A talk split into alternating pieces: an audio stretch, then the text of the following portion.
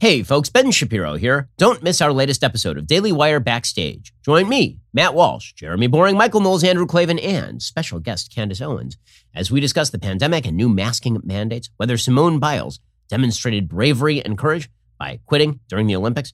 We'll go through a lot of stuff with enough laughs and insights to get you through these insane news cycles. Take a listen.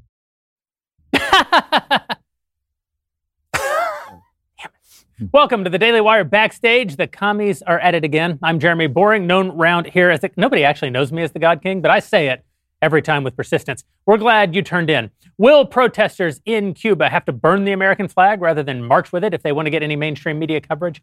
Will Joe Biden continue to snap at female reporters until they let him sniff their hair? Does the White House teaming up with Facebook on a censorship campaign against misinformation make anyone else feel like we're living in the authoritarian moment? You know, guys, I'm I'm, I'm just not feeling it. What are you talking about? I mean, I mean, physically, I feel fine, but emotionally, I'm just. It's not fun for me anymore, you know, and I'm just not in the right headspace, and so I think I'm just gonna, I'm just gonna, I got to take some time for me. Keep your seat, buddy. You, you have an obligation to your team. You have an obligation to your country. But, but I, I am still a, a winner in my own heart, right? Ugh.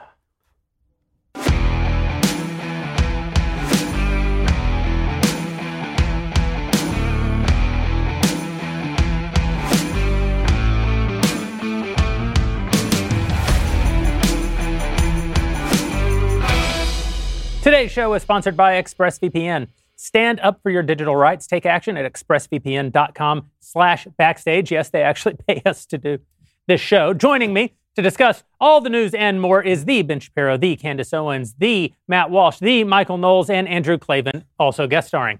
Mask mandates are back on the table as the COVID Delta variant rears its ugly head and the CDC reissues new guidance. While some state leaders are holding their ground, others are forcing their citizens to adhere to government authority at the expense of personal freedom. Ben Shapiro, of course, predicted all of this in his latest book, The Authoritarian Moment, which hit bookshelves yesterday and is already trending third under Amazon's list of bestsellers. Get your copy now anywhere books are sold, or you can pick up a signed copy for just $30 at dailywire.com slash Ben. On tonight's Backstage, Ben's going to I have to. This is longer than any ad I've ever read for any paying customer, but it's because we love Ben. I, I love I, just because I love him. Keep reading it. Yeah, Ben's going to offer. Ben's going to offer some insight into this very unique moment in American history and detail some of the examples he writes about in the authoritarian moment. As usual, you can watch this live on social media or on our website, but we want to announce that you can now enter to win the ultimate backstage experience where you and a friend can come lounge with us here at Daily Wire HQ, uh, have some good conversation. You can even spark up a cigar if Michael's feeling generous and get signed copies of Ben's newest book. How? You go to dailywire.com slash backstage, use code backstage. You'll get 25% off your new membership. When you do, you'll automatically be entered to win our VIP experience, which includes two tickets plus travel to see an episode of Backstage Live, a meet and greet with me and the other backstage hosts, signed copies of Ben's book, and a tour of Daily Wire studios and offices right here in Nashville. Current Daily Wire members, you can get your questions into the chat box right now for our Q&A later on tonight.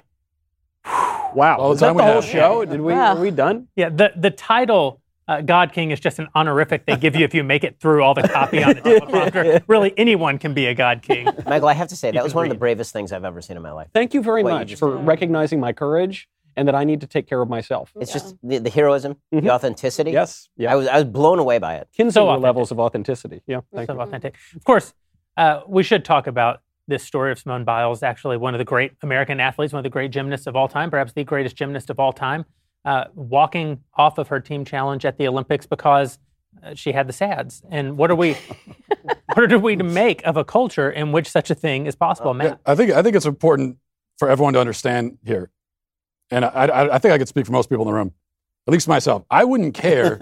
I'll just speak for myself. I wouldn't if she just walked off and quit, and then apologized afterwards and said, "Hey, you know, I really just felt like I couldn't do it," and then everyone reacted with appropriate disappointment, and we all said, "Oh, well, that's too bad." Then I wouldn't be talking about it at all. I wouldn't care. I would just say, "Well, yeah, people quit. I, I understand why people quit. It's relatable. It's understandable. We all quit things when they're hard." The problem is when the media tells us that we have to celebrate this thing. When now we take cowardice, and I'm not saying that she's nothing but a coward, but this was a cowardly act. Hmm. It was a difficult thing she didn't want to do, and she decided not to do it. That's that's you know, That that's something we've all we've all done that before. When you tell us we have to celebrate, I almost didn't that, come on the show tonight. when, when you tell us that that is now, I think uh, the New Yorker called that, or the New York Times called that radical courage. Um, that's when it becomes absurd. And there's also a there's also a double standard here too, because we know, you know, you cannot imagine Tom Brady in the middle of the playoffs, third quarter, they're down by a couple scores, and he walks off the field, goes to the sideline, and says to the guy, "Hey, coach, you know, I, I'm just not in the right space right now. I need, I need to sit and collect my thoughts." And it would never happen. And if it did happen, um, I don't think there'd be anyone celebrating his courage for doing it. Did you see what, what her her teammate said? So she came out and because one of the arguments was, well, Simone Biles, a woman who I had never heard of until last night. By the way, that's how little the only- I That's care on about you. the. Yeah. I, That's I- on you. I guess I just I don't care about the Olympics. Kind of to your point, I wouldn't be talking about it except for this reaction. And they said, well, Simone Biles let her teammates down. And then the teammate came out and said, This is wonderful. We support her. We don't owe you a gold medal. This is just about us. And so it's true that the athletes don't owe us a gold medal, but they do owe us trying. they do owe us competing because it's not actually about Simone Biles. I mean, she's a, I, I take it to be she's a wonderful athlete. It is somewhat about the team, but it's really about the country. we sent them to go represent us and go try to win some medals. And so eh, it's there is a sense of duty, I think, So- or there used to be. There, the, I think that the big question, there's sort of preliminary question and there's the secondary question. The, the preliminary question is why she actually walked off. So if she actually walked off because she was suffering from what they're now calling aerial disorientation, which apparently is a thing, where you get up in the air and you don't know where you are, and it can be really dangerous. Like if you if you see what she does, I mean, if you actually seen her perform, it's unbelievable. Michael hasn't, but I think everyone Yeah. else on Earth it's literally. It, it, it's just, I mean, it's incredible what, you, what the woman's capable of doing. And she's been the best gymnast on earth for the last eight years. If she was actually in a place where mentally she had lost her ability to orient her body, and so she could really hurt herself, and so she said, I'm not going to do this, that is understandable, but it's still not heroic. And this is the part that, that gets to the secondary question. So putting aside whether she's wrong or cowardly, like that depends on what she actually, the reason why she actually walked Although off. they did, What is, they worked their way to this aerial disorientation argument. That that isn't the actual. That's not what was being said at the time. It's not what she said. right, well, she, right. She, she and- explained why she walked off. We're, we're all trying to interpret oh, what was the real reason. She actually said it. She said that she said she said she wasn't having fun. She said she was she was under a lot of pressure. She wanted to do it for herself, not anybody else. Uh, yeah, those are the reasons that's- she gave. Yeah, that's fair enough. Uh, But the, the, the real bigger question is the one that you're asking, which is why, as a culture, because I care less about her as an individual and why she did what she did, why, as a culture, there were multiple op eds, one in the Times, one in the Washington Post, talking about how we have to redefine victory to include not participating. And, the, and what makes the hero the hero of any story is overcoming the obstacle, not sitting down, right? Like if Michael Jordan played famously a game in the playoffs where he had the flu, right? He plays this unbelievable game, he scores over 40 points, and this is known as the flu game, right? It was one of Michael Jordan's kind of storied moments in his career. If he had sat down and said, listen, I have the flu tonight, I can't play, nobody would have been like, wow, that's terrible. Can't- uh, What a, what a terrible person. He didn't play through the flu. But what made him the hero is that he played through the flu, right? Is that he played while he was sick. And, and the move from I did what I was supposed to do for my teammates despite the obstacle is the heroism to I've I've honored my own authentic feelings of what I ought to do.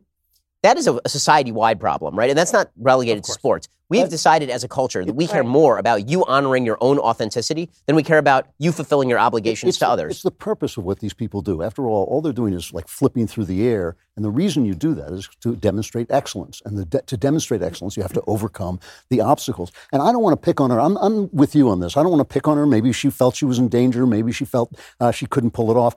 Th- There's no, it's not exactly a shame to say, I cannot do this.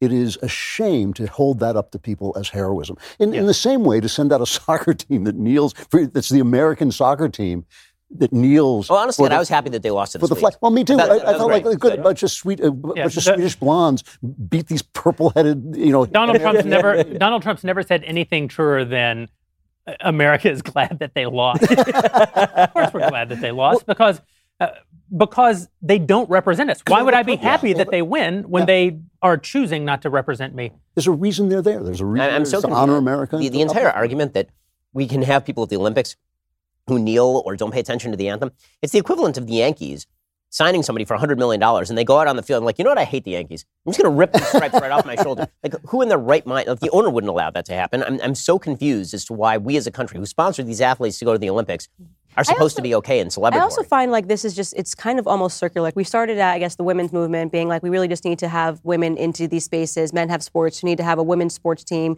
Men have a, you know a gymnast team. We need to have women gymnastics team. We can do what men can do. And then it just seems to be over and over again. It's the women that are throwing down the towel and saying this is too much pressure. I can't do this. But So luckily you've got like of the women and Naomi men sort of still Osaka. You've got the end of the Simone. Biles walking away. I mean I just haven't seen a guy do this and say I just can't do this because I'm under emotional pressure. Yeah. So you know this might be an argument for trans women in the Olympics. I don't know. Maybe more men. Well, did you see actually on that point, and it kind of ties in with the excellence point that you made, Drew? The the head of the Olympics broadcasting agency said this year, unlike years in the past, we are not going to focus the camera angles on the women's bodies because that's wrong. We shouldn't be looking at the women's bodies. And I thought, you know, these are the most beautiful. Exquisitely sculpted people, the men and the women for that matter, like on Earth, they, we send them all there. Like This- zero percent body. Zero fat. percent body fat. This goes back to ancient Greece. That these people are physical specimens, and we're not allowed to marvel at that anymore. Actually, that level of I, excellence, I we're actually not. want to pick up on this idea of marveling because I think that the entire I said this about uh, the the Victoria's Secret models when they removed the angels from the catalog, and everyone was like, "Well, this is good because these incredibly physically fit, you know, genetically unbelievable specimens of humanity." Uh, shouldn't be models. And I thought, well, no, that's what a model is.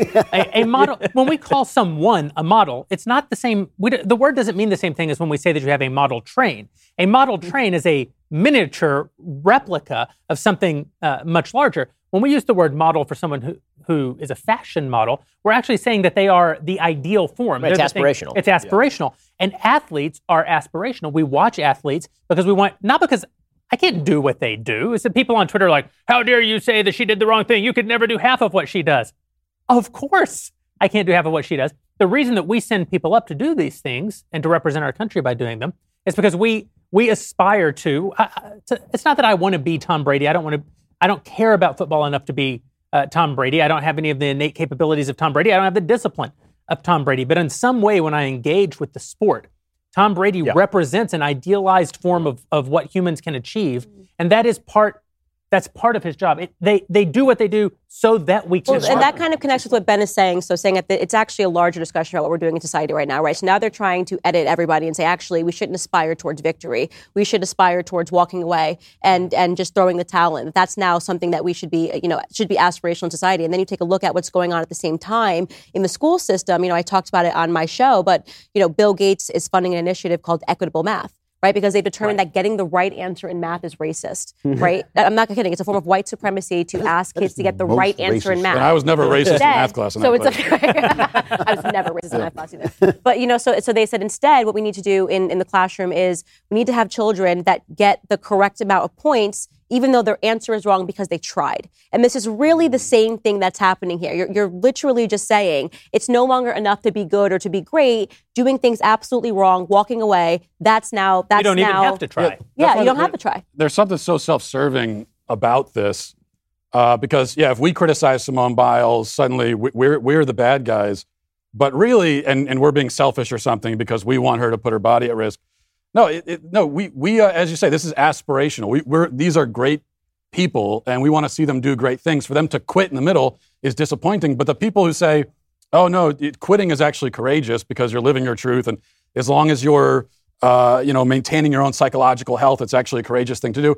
that's just another way, another way of them saying well i'm courageous also because anyone can do that i mean anybody Anyone anyone cannot participate. Right, exactly. it's, it's, it's, it's bravery is rare. That's why we look up to it. When something is, it is very, very difficult to be an Olympic gymnast. I fully understand that. And the pressure that Simone Biles is under as the greatest, and everyone is expecting greatness from you all the time, to, to, to even try to live up to that is incredibly difficult. And most people can't do it. That's why we admire it. But saying that this is difficult, I don't want to do it, anyone can do that. And so if that's courageous, if I'm saying that's courageous, what I'm saying is, well, I get to be courageous too. It's really also- it's also the misapplication of compassion, which I feel is a really damaging thing for society as a whole. Of course, I feel compassion for. her. I feel compassion for a guy who feels like he's a woman inside. I- I'm compassionate for the suffering that they feel, but that doesn't make him a woman, and it doesn't mean that this is a heroic act. I, you know, you can you can actually feel somebody else's pain without trying to erase that pain by Well, this elevating. is why I, I I talked to- actually do object to uh, our friend Charlie Kirk. And uh, listen, I, obviously we all uh, we all admire and are and are friendly with Charlie. I think that he went overboard when he he said something along the lines of that she's a, a sociopath for what she did.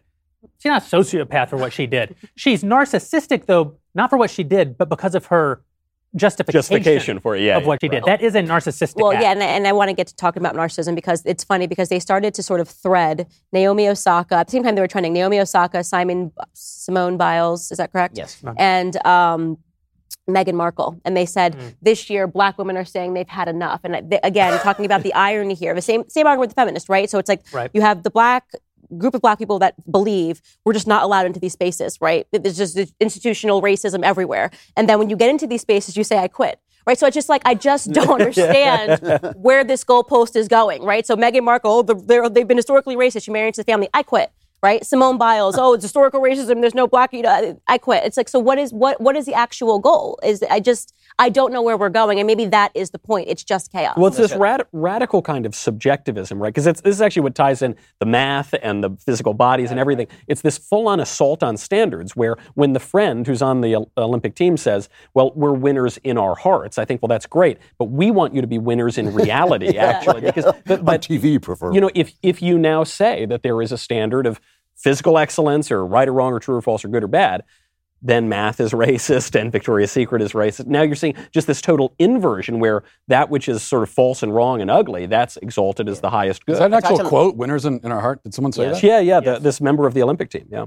She tweeted it out. Yeah, The- the- I think that, yeah, earlier Women. the- earlier this week on on uh, my podcast, I was talking about how one of the we we have an empathy crisis in this country, but the crisis isn't lack of empathy; it's that we have two very different versions of what empathy constitutes. Uh, on the one hand, you have people generally on the right who believe that what empathy is is understanding that other people are individual human beings with the capacity to reason and come to conclusions. And so, if they come to a conclusion that is different from your own, you still have to respect the fact they came to a conclusion different from your own, but as a reasonable person, you can assess whether that conclusion is right or wrong, and you can hold them to particular standards. So you understand that the other person is a person, but they're still held to that particular standard. It's not Right. unempathetic to hold that person to the standard. It's actually more empathetic because you expect them to be a rational human being.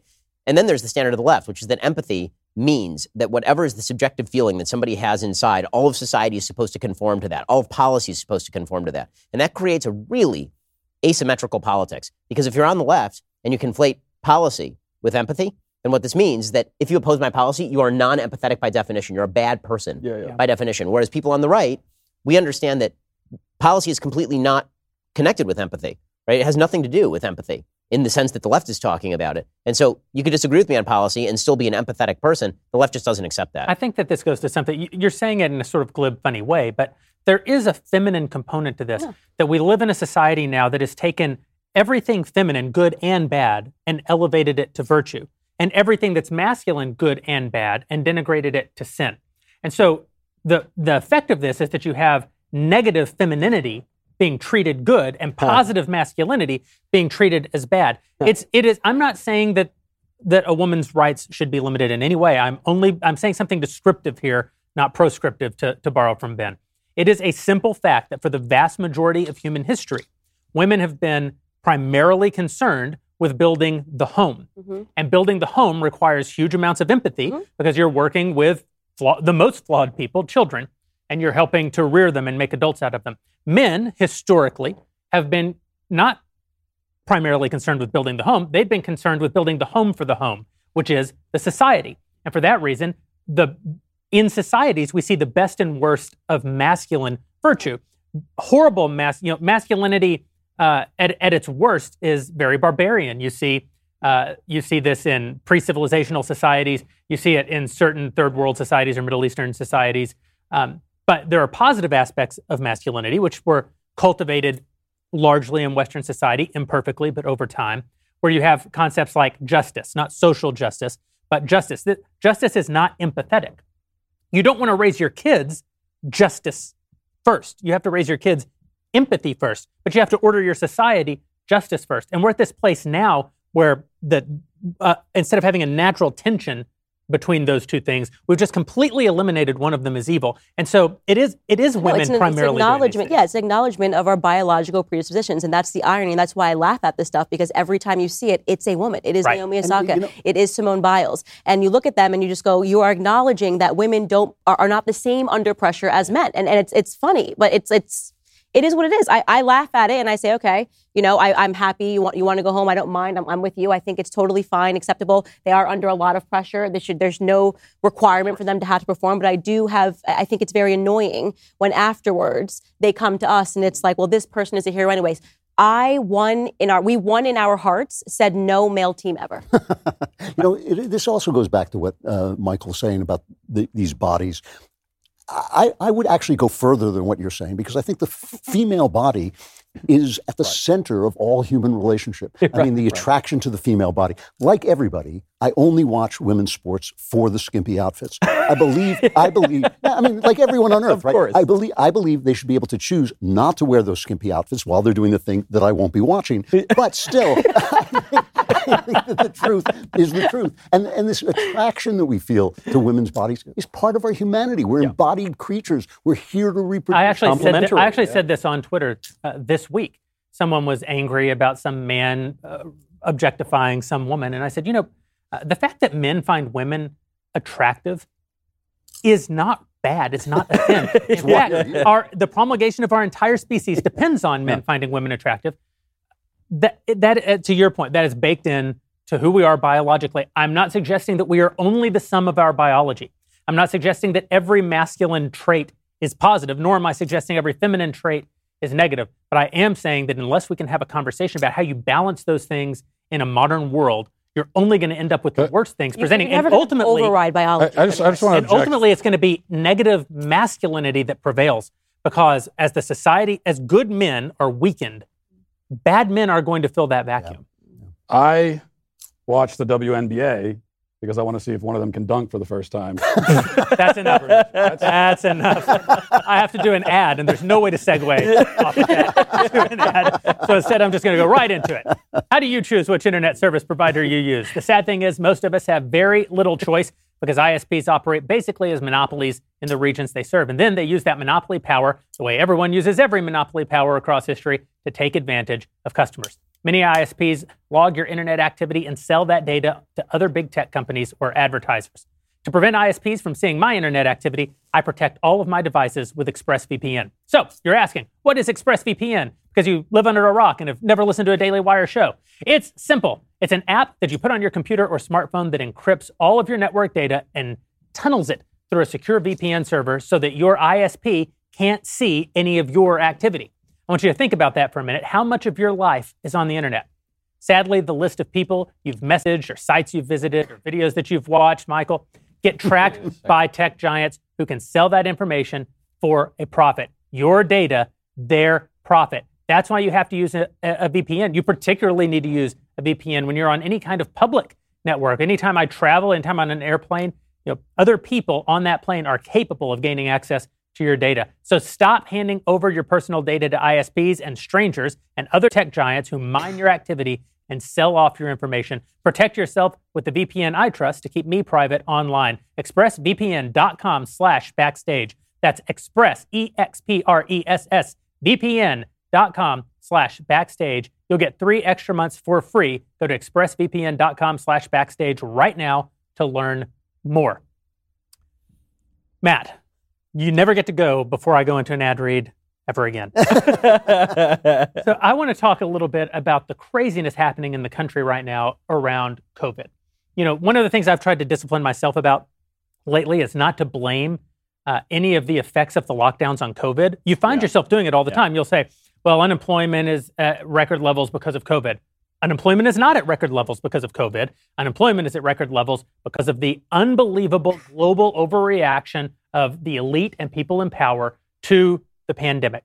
I'm not saying there's not a pandemic. I'm not saying that the pandemic hasn't been deadly. I'm not saying that no action should have taken place in regard to the pandemic. I'm saying the greatest act of mass hysteria and overreach by governments on a global scale in human history is what we've just lived through. And now, as we're coming out the other side, as uh, the vaccines have been widely dispersed, certainly dispersed enough such that everyone in this country who wants a vaccine has had the opportunity to have the vaccine. At this very moment, our federal government and certain state and local governments are considering forcing you to mask again so that you can protect people who choose not to get the vaccine, which is their God given right.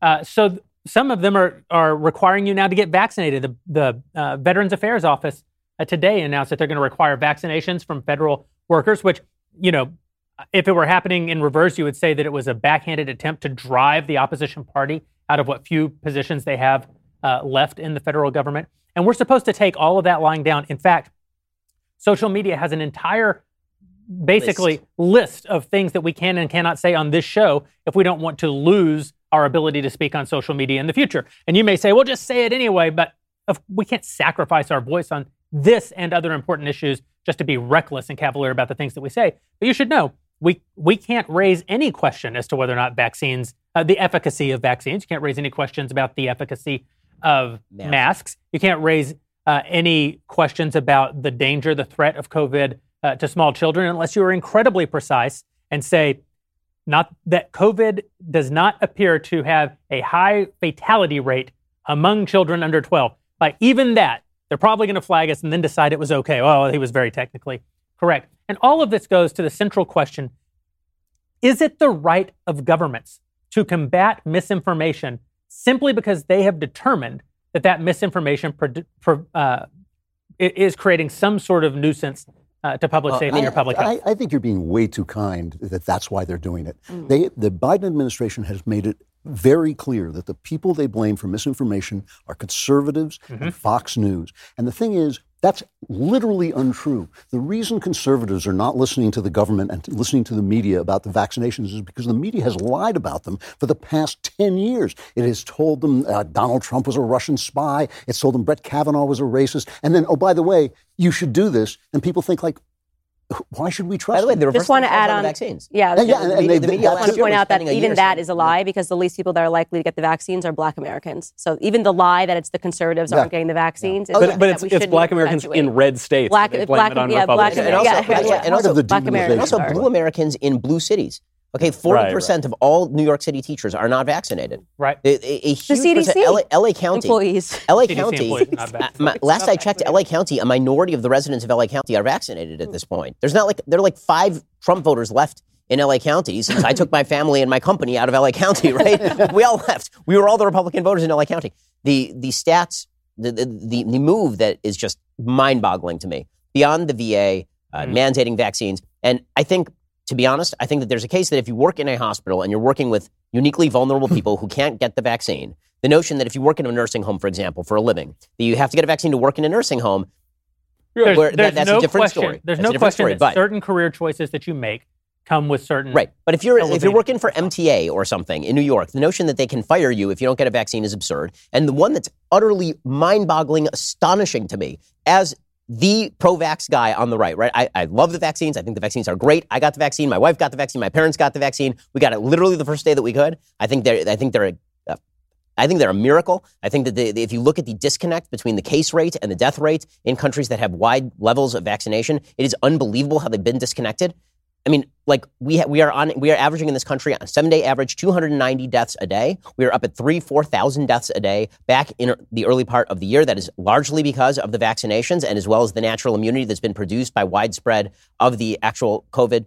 The okay, as the pro-vax guy, the notion that we are that we the vaccinated are supposed to mask up is so unrooted in anything remotely approaching the science that it's insane. It is it makes me want to punch a wall. It is it is beyond it, crazy. Why, I want to know why the pro-vax people thought that getting the vaccine was going to give your freedom back. Like that was the part that like that I was, was just going like. Trap. LOL. Like I was like, yeah. everyone really thinks like two weeks to slow this. I mean, just I just like how far are we going to go no, before we realize but, that? But the difference is okay. So for me and for my gonna, parents. So let, let me think. My parents. Yeah. My, my, my, my parents are 65. I didn't want them walking around unprotected with COVID. Once they got the vaccine, then forget about everything else. Now, I said to them, it is much safer for you to walk around unmasked, which it is. It's much safer for them to walk around unmasked because if, even if they were to be exposed to COVID, their chances of actually being hospitalized from COVID are vanishingly small. I read the, the same CDC that's saying the vaccinated need to mask up now reports there have been 161 million Americans who have been vaccinated, right? Totally vaccinated. 160, which by the way is an unbelievable thing. We vaccinated half the country with a non-FDA approved vaccine, right? right? It, we're still operating under FDA. This, this is also mind-boggling. We're operating under FDA. It shows the FDA is a pile of garbage. FDA emergency authorization, but you're mandated to get the vaccine before full authorization of the vaccine. Okay, so what are you going to do? Suck it back out of my arm if you don't get the full authorization? So, the, but put that aside. 161 million people in the United States have been fully vaccinated. There have been a grand total, according to the CDC, of less than 6,000 hospitalizations among the vaccinated in the United States, which means that your chances of being hospitalized after being vaccinated in the United States are 1 in 27,223. But, but, And based but on that- the statistics literally don't matter. Why did you think that if you did everything the government said, you were going to get your freedoms back? That's my question. Well, I I'll mean, say this. uh, but here's the thing. It's the I took, government. but there came a point, and this is the, this is the thing that's happening.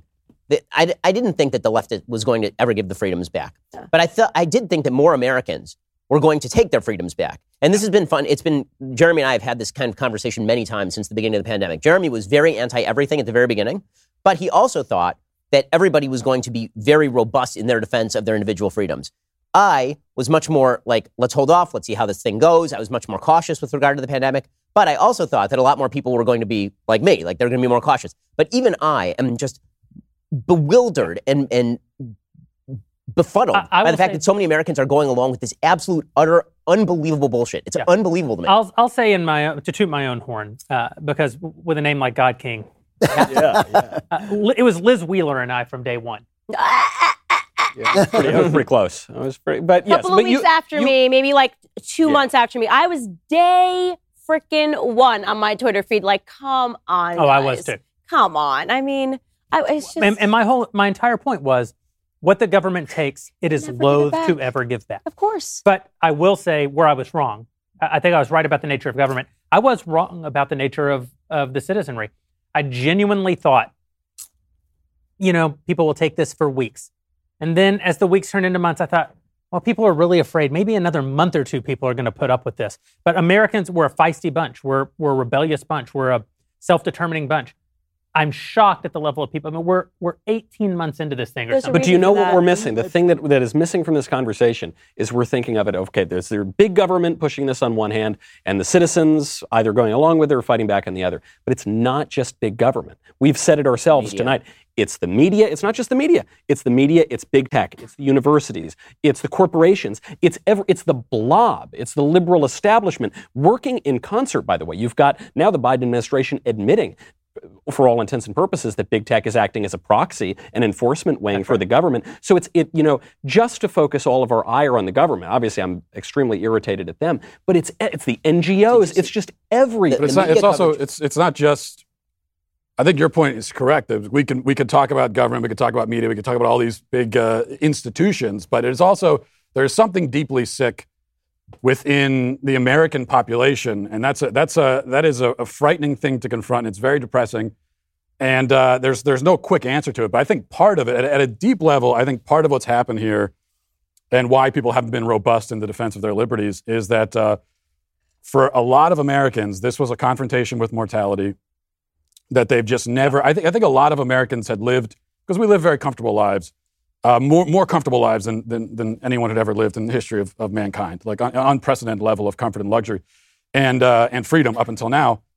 And this was this moment where, for the first time, lots of people had to confront the fact that they're going to die, and that and that and that death is lurking around the corner. And I actually think that there are millions of people who had never actually reflected on that fact, and now they cannot, they can't handle the reality. th- th- It's a any very- level of risk they cannot handle. It's handle. a very peculiar thing, and I've said this on the show before, that essentially after the Second World War, the West defeated war, disease, poverty, and death.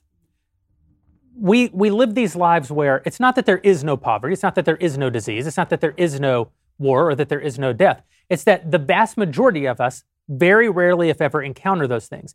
And the result of that is that for the first time in history, if you happen to be one of the people who did encounter one of those things, it becomes very defining for you because it's isolating, because there's mm-hmm. no one with whom you can share that experience. And so, you know, I mean, we talk about how the forever war, neocons just want a forever war in Afghanistan 20 years. I mean, you know, the British had a, a war called the 100 Years' War. Like, war ha- war was forever until the tw- until the middle of the 20th century. There were fighting seasons, and every fighting season, every fighting age man. That's where these words come from. Fighting season, fighting age man. Every fighting age man during the fighting season would go off to war. When that happened, you saw horrible atrocities. You saw terrible things, just like modern combat uh, soldiers do.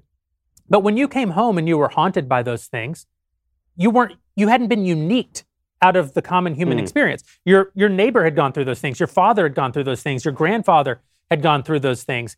Uh, and so you had some context to understand your experience. What, similarly, you know, if you lose a child in this day and age, obviously, I can't fathom anything harder than losing a child. It's almost unimaginable. And yet, if you lived before the 20th century, You every did. single 50 person Yeah, lost a child. I also, I, I, Every one but- and but so this- and so if you lost a child, you weren't unique out of the human experience. Your mother had lost a child, and your neighbor had lost a child.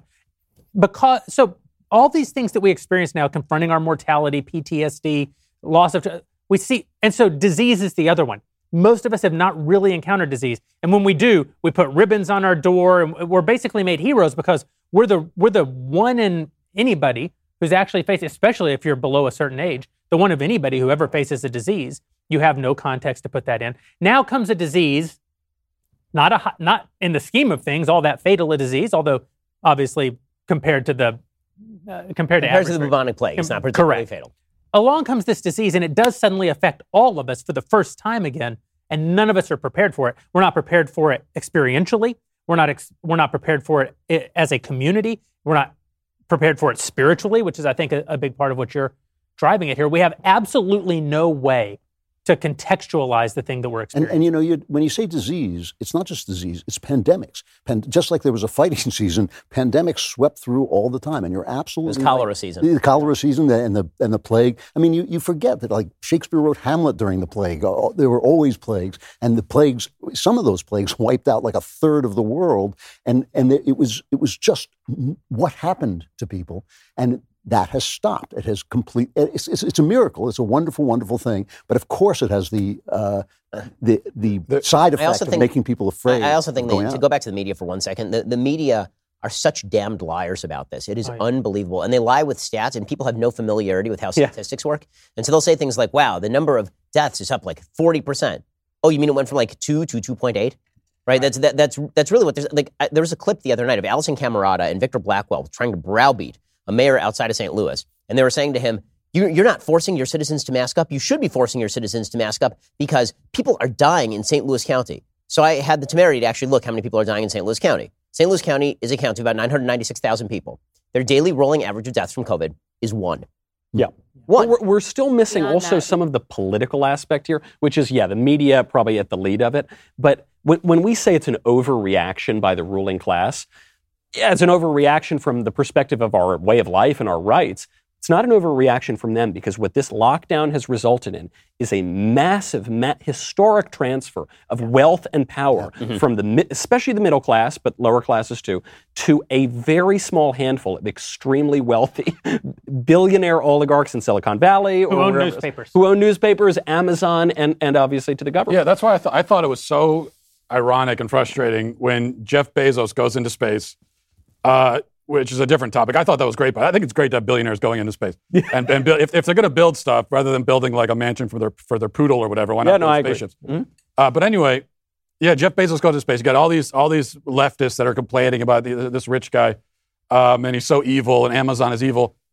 Well, not only do they all use Amazon, of course, and like almost every adult in the country is an Amazon Prime member, literally, but it's Amazon was enriched by these lockdown policies to a to a, an extreme degree, and a lot of these same people supported those policies, which, as you say, is is, is this thing that transferred wealth over to these corporations. they are the first people. These corporations are the first one to really hit hard on that fear mechanism. They want to Yeah. keep you fearful. You go into Whole Foods, Jeff Bezos owns that. You go onto Amazon.com. We're all in this together. All this messaging, we're all in this together. When you look at the corporations that are controlling that messaging, who want to keep this pandemic going on forever, they are the ones that are simultaneously lining their pockets. And people don't need to think through that. So like, I, I always follow money, you know, because to me, there's always going to be a financial incentive. And you know, you see Bill Gates popping up everywhere. I mean, just recently, before it was announced a couple of days ago about the PCR test, CDC issued some. I'm sure you saw that updated guidance about the PCR test and saying they're no longer, you know, efficient. They they pulled back. Um, they're not efficient in, in terms of determining the differences between.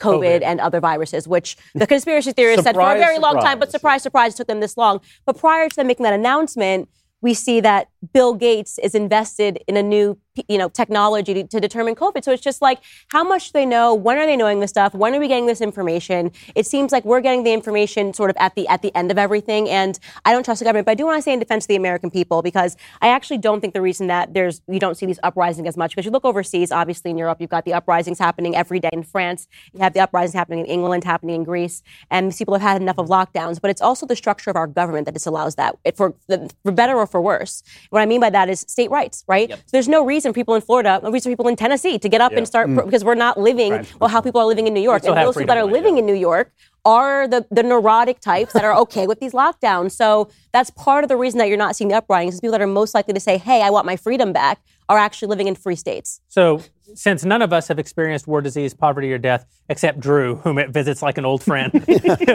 right over his shoulder, you may not have thought about the incredible need you have for life insurance, but you need life insurance in particular if you're responsible for other people. If you have a spouse or children who are dependent on your income to provide for them, you need to make sure that you're able to do that, even if you should be one of the minority of people uh, who meets an untimely end. Policy Genius makes it easy for you to compare quotes from over a dozen top insurers all in one place. You can save 50% or more on life insurance by comparing quotes at Policy Genius. The licensed experts over at Policy Genius will work for you. They don't work for the insurance company, so you can trust them to help you navigate every step of the shopping and buying process. That kind of service has earned Policy Genius thousands of five star reviews across Trustpilot and Google. Getting started is easy. First, you head to policygenius.com. In minutes, you can work out how much life insurance coverage you need and compare personalized quotes to find your best price. When you're ready to apply, the Policy Genius team will handle all the paperwork and all the scheduling for free. Policy Genius never sells your information to other companies. Policy Genius doesn't add on extra fees. They're in this business to make sure that you get the coverage you need. I've told you that I used Policy Genius even before uh, Policy Genius was actually on this program. I adopted a child. I needed life insurance. Uh, and I went over to policygenius.com. Candidly, I was skeptical. I went to a whole other insurance company online too, and I compared them. I was shocked at the uh, absolute great white glove service that I got at Policy Genius. They lined up a medical examiner to come to my office and make sure that I qualified for the policy that I needed for my family. I did nothing, they did everything. When it comes to insurance, it's nice to get it right. Head over to policygenius.com and get started right now. Policygenius.com. True. Can I just speak into something that Knowles was talking about, which is this frightening conglomeration? Although this is the second time that you've affirmed something that Knowles was talking about. This about. is way I'm too gonna, many. I'm going to try and make it intelligent. Uh, the, the conglomeration of powers that is now, you know, the, the corporations, the government, the media, uh, the academy. Imagine for a moment if the churches had stood up against the lockdowns. If, if they had said mm. what John MacArthur at Grace Church in California said, he said, I'm not here to protect people from the flu. I'm here to protect people from eternal damnation.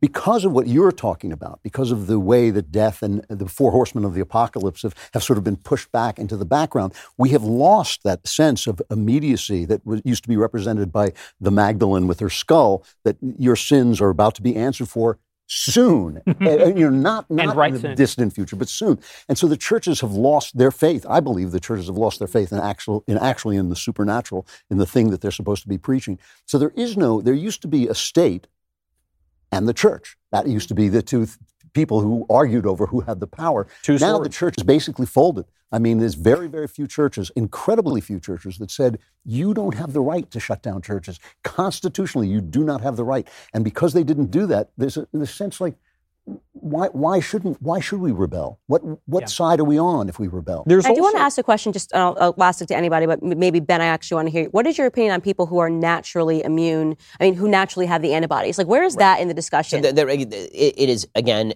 an insane failure of the public health establishment not to even talk about this. Right. Okay, there are some good studies out of Israel that suggest that not only is natural immunity a result of infection, but also that natural immunity may be more durable. Right. That's what the studies from Israel are suggesting. And when we make Common these herd sense immunity- suggests that too, Yes, right? I Like, mean, I when, mean- when you make these herd immunity. Um, you know, sort of arguments over what percentage of the population is vaccinated, it would be remiss not to actually say how many people.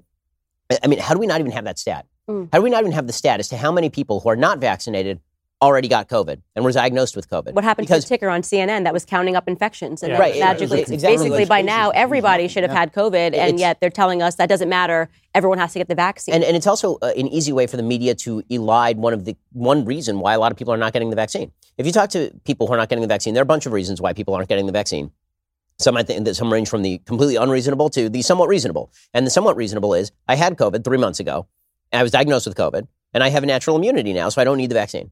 Right? That I have not heard any scientist really speak to. Does the vaccine make? I had chickenpox when I was a kid. I wouldn't You just go get get the chickenpox vaccine for no reason. But, uh, They used but to I have chickenpox parties when people were kids. Literally, right? that's what we had, Right, so that- chickenpox but, but I think you're missing an important aspect of this, which is that uh, the, the vaccine mandates are not about public health. At this point, vaccine mandate is about making you bend the knee. It's the imposition. It is yes. Yeah. You must, you must acknowledge the power of the ruling class. You must acknowledge the authority of the media, the authority. Oh yeah, no. This is why this is why they're talking about that. mm, expanding testing into small children for, for for whether we should use the vaccine or not. Okay, to date, again, I will quote the CDC statistics because we wait, we can't get blacklisted for quoting the CDC. Apparently, the all-knowing, all-powerful CDC. So I'm only going to quote CDC stats tonight. Okay, according to the CDC, grand total number of children under the age of 18 who have died of COVID is 337. A huge number of those kids had With pre-existing conditions, yeah. right? Had real comorbidity. Leukemia. Right. That the number of people in the in the United States, according to the Census Bureau, under the age of 18 is somewhere between 73 and 75 million people. Yeah. Okay. The, the number of people who have died in the same period, in, in the same age group from pneumonia is 810, according to the CDC. So th- this idea that we have to vaccinate every single three year old or that all the three year olds have to mask up to protect their teachers. Right? That If the teacher wants to get the Who haven't vaccine, get the vaccine. And get the vaccine. and there's also- 40% of New York City teachers are not vaccinated. Okay, the reason they're not vaccinated is because a lot of them don't want to go back to the classroom, frankly, and, And they I have think no also intention that of there's the back to class. gaslighting because we've expanded the definition of what it means to be anti-vax. It used to mean that you just don't believe in vaccines and don't want to touch vaccines. You think they're all bad, right? And now it's included people who have gotten the vaccine, had a bad reaction, and spoke about it. Eric Clapton Eric is now in the anti-vaccine category, going, okay, that's weird. It also includes people that are just being honest with you about what's going on. And there's been this tremendous gaslighting. This is where where I really have a problem, and I agree with you that this is not actually about public health.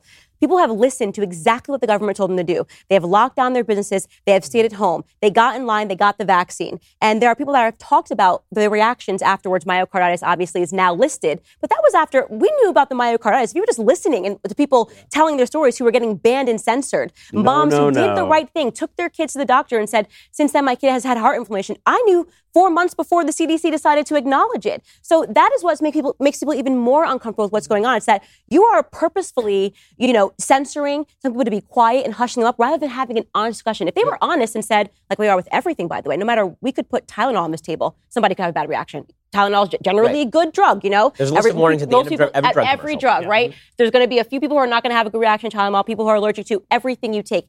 If you eat an apple, people are going to be allergic to it, right? A- apples Yeah. are good to eat. I'm not going to say don't eat an apple, but they're pretending that this vaccine it is impossible. You are crazy, and this mass gaslighting is actually turning people who are traditionally very pro-vax into be- into believing the that idea- there is some evil conspiracy the, here. the, the idea that you have this whole idea that you have to have one opinion about what's your opinion on vaccines? Are you pro or anti?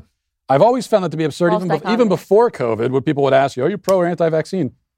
I mean, it doesn't it. It depends on on the vaccine. It depends on the situation. Depends on who we're talking about. Depends on a lot of things. It's, it should be the same thing with the COVID vaccine. And I, you know, Rand Paul is one who I believe didn't get the vaccine because he had prior infection.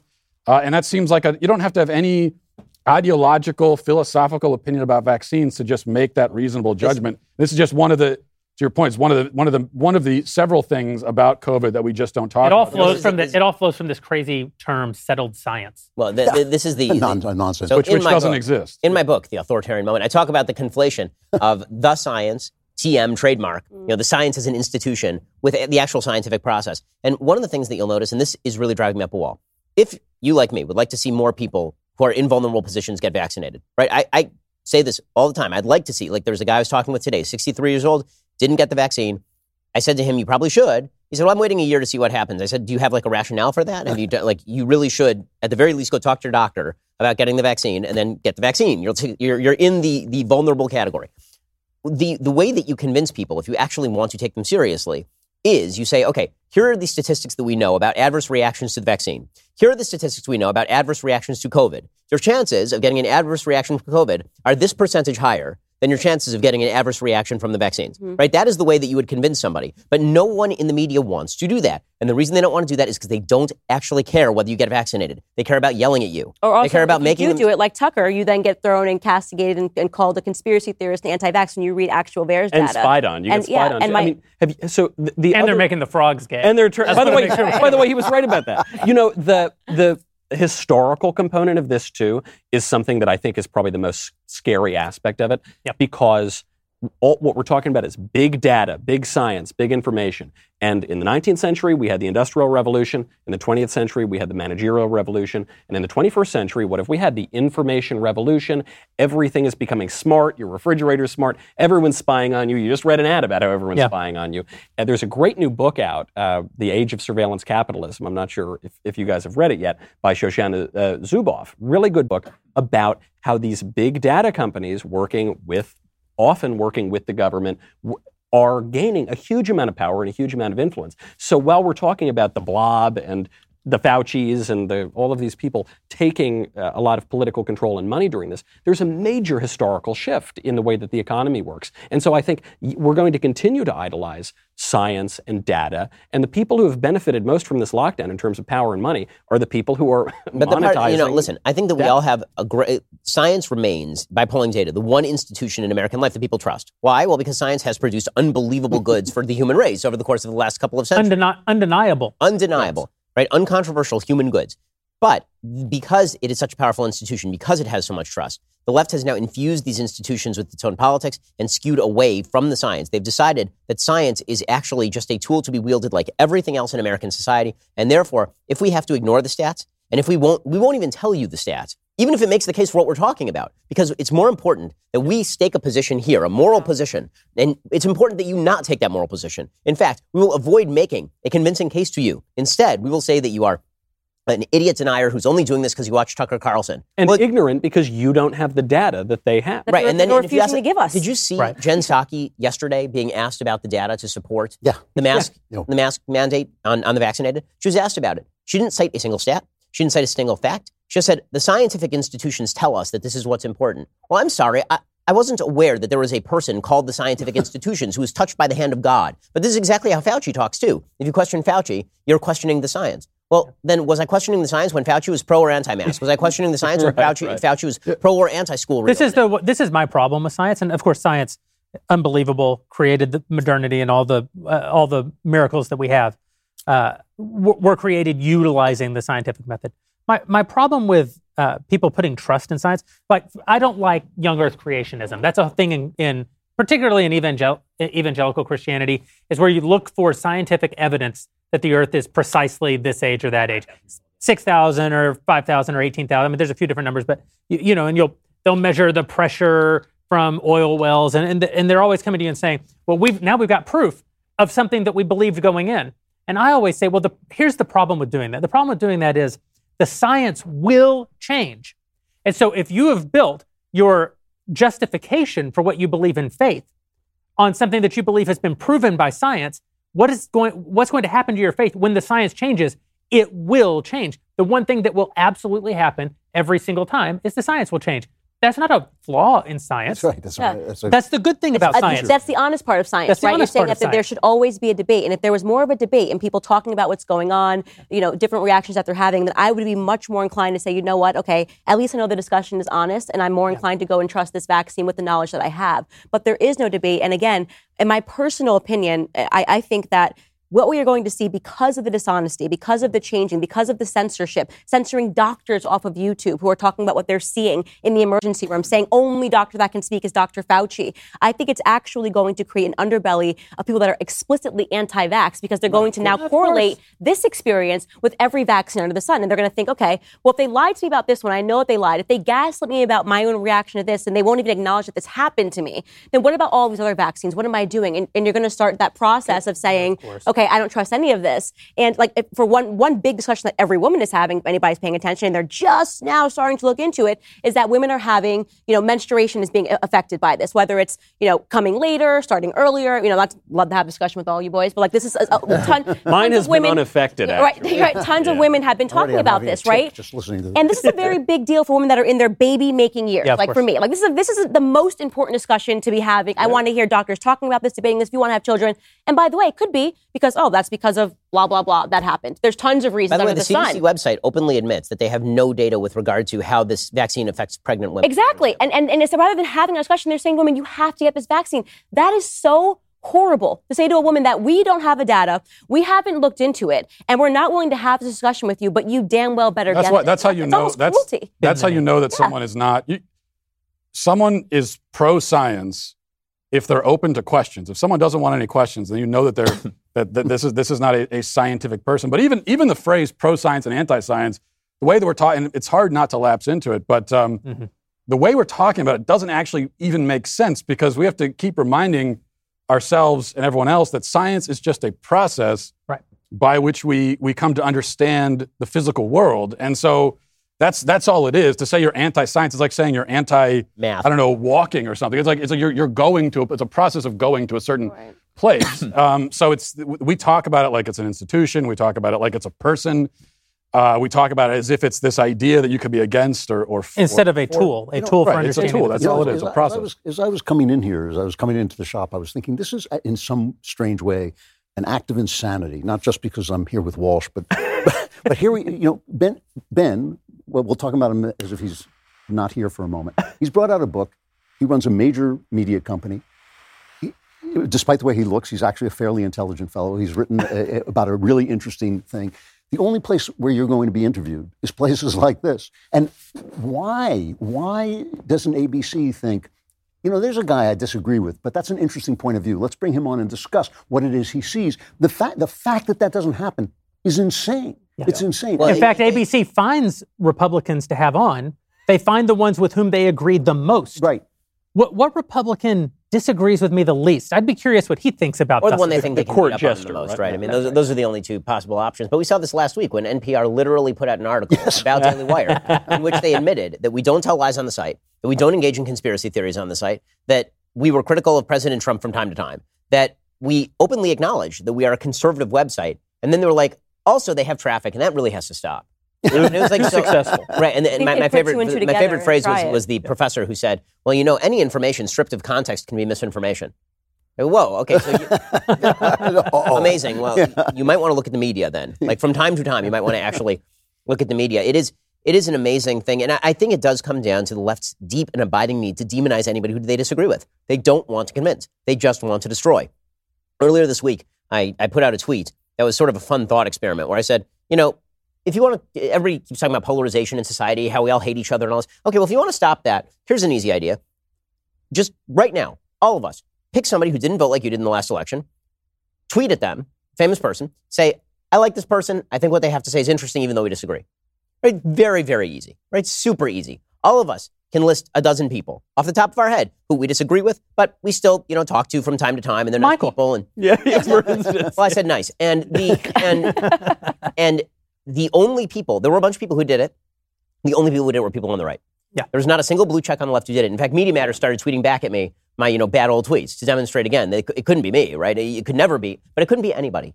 That's the whole point. Yeah. All of this has become a religious totem for them. The masking is now a religious totem. If you don't wear the mask, you, you could see how frustrated people were when the mask mandate ended from the CDC. There were a bunch of people in New York who were like, "Well, I'm still wearing my mask. I, I don't see why the CDC should be able to say AOC that." notoriously, I'm just not comfortable. Well, do you know AOC made a point exactly on what you're saying, Ben? She made it just this week. She said, it was unwittingly honest. She said, it's not enough to fact check Republicans.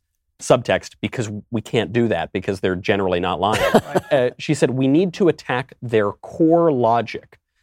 And I don't think she intended to say this, but what she's saying is we need to attack logic. Right. we can't, we actually, and they do that. They say that logical argumentation, objective reality, reason, those are all dog whistles of white supremacy, and we all need to just club each other on the head with our interests. And this kind of gets into what we- we brought up before we started rolling today, but like the PayPal thing of like everything that they said that they're going to start conquering on Yeah. PayPal with any money to anti-government. That means does that mean if I make a statement against Biden, like that you could just say I'm not allowed to have a PayPal account? Like what are they actually saying when you say you're going misinformation, anti-government rhetoric, it- all of this stuff? It's, Hate it's speech. so I'm sure that they mean that you can't use PayPal to give money to Kamala Harris after she said that she wouldn't take a vaccine that was created under Donald Trump. right. Sure, You that's know what exactly where this is headed, you know, and, and it's it, it also goes to and, and it creates the reactivity from the right. So the right looks at the left and we say, we know your game and we know what you're trying to do here. And so that's why it's so funny to see sort of the naivete of sort of Liz Cheney and Adam Kinzinger on the January 6th mm-hmm. Commission. We're like, well, we have to uncover the facts here. This is just a fact finding mission. And then you have Adam Schiff